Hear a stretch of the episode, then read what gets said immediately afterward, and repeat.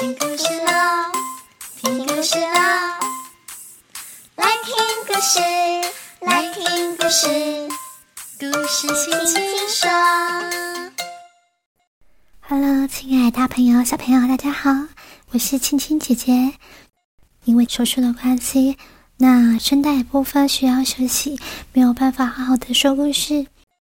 这个礼拜呢，青姐姐一样要带来好听的故事给大家听哦。今天呢，我们要分享的故事啊，跟礼貌有关系。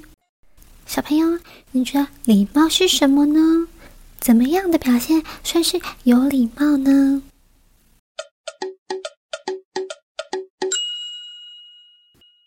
青青姐姐啊，记得一首歌哦，是这么唱的：请、谢谢、对不起，有礼貌的小孩笑嘻嘻。你有听过这首歌吗？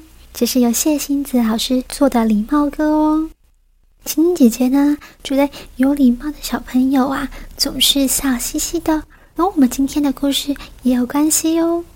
我们一起来听听今天的故事吧。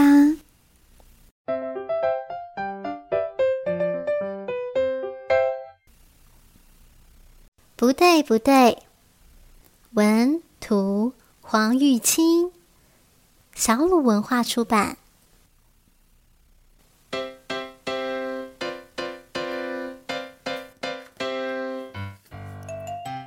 大毛熊和森林里的小兔子是最好的朋友，他们一起玩，一起笑，也一起分享。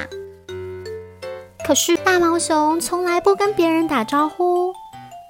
小兔子看到了，跟大毛熊说：“不对，不。”看到别人要说你好。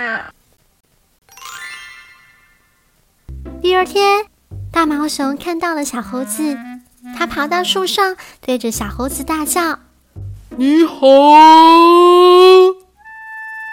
结果，小猴子被吓了一跳。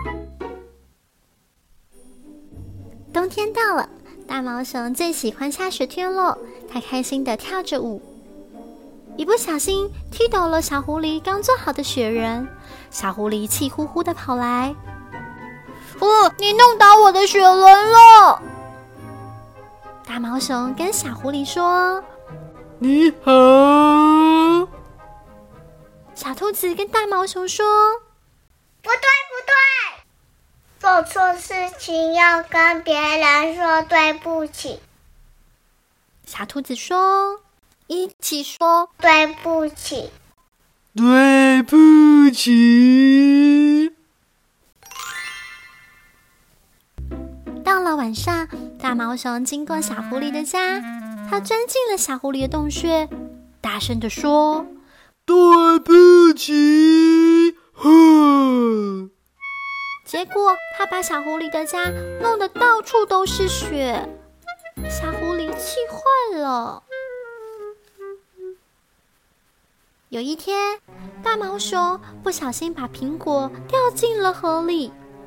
鳄鱼帮大毛熊把苹果捡起来。大毛熊跟鳄鱼说：“对不起。”小兔子跟大毛熊说：“不对，不对闹闹别人帮你，你要跟他说谢谢。”小兔子说：“谢谢。”谢谢。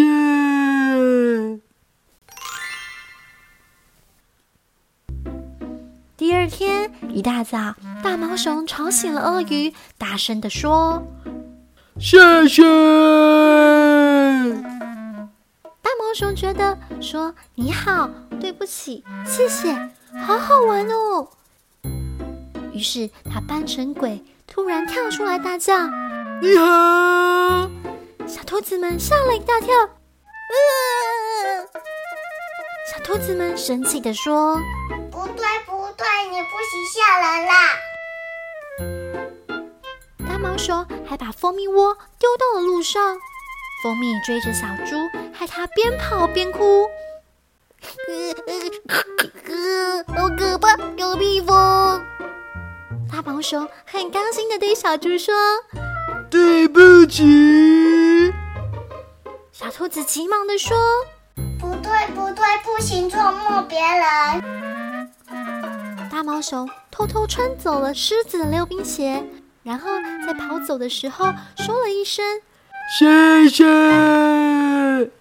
小兔子们大叫：“不行，不行，不行，拿别人的东西啦！”可是大毛熊只是觉得这样好好玩哦。没想到大毛熊玩的太高兴了，一个不小心掉进了一个大洞里面。大毛熊害怕的大叫：“啊！救命啊！谁来帮帮我？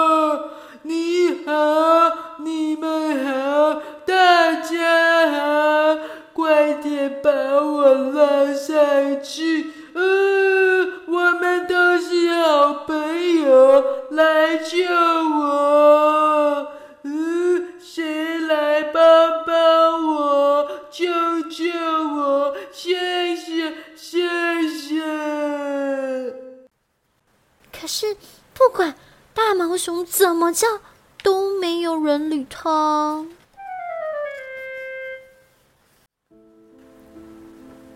大毛熊突然想起了他捉弄大家的事情。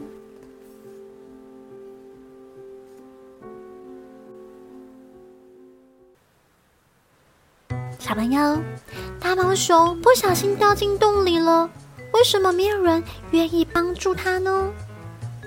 大毛熊想起了曾经捉弄大家的事情，他应该要怎么做才会得到大家的原谅呢？想要知道故事最后的发展会怎么样吗？究竟大毛熊有没有获救呢？想知道故事的结局，可以请爸爸妈妈带你们去翻一翻这本书哦。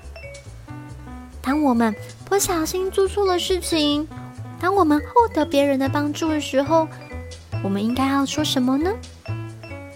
透过这本书，让我们一起跟大猫熊学习说“你好”“对不起”“谢谢”，让这三句话朋友们的关系更美好哦。今天的故事由莎莎波哥来帮忙哦，猜一猜他是什么角色呢？大家好，我是演员。喜欢今天晶晶姐姐跟小小波克说的故事吗？如果你也很想和晶晶姐姐一样分享故事给大家听，赶快来晶晶姐姐的粉丝专业报名小小播客的活动哦！今天的故事就说到这边啦，下个星期天不要忘记了，在晶晶姐姐播客上面一样有好听的故事要分享给大家哦。如果你也喜欢青青姐姐说的故事，请记得到青青姐姐的粉丝专业按赞，顺便可以留下鼓励青青姐姐的话语。我是青青姐姐，我们下次空中再见喽，拜拜。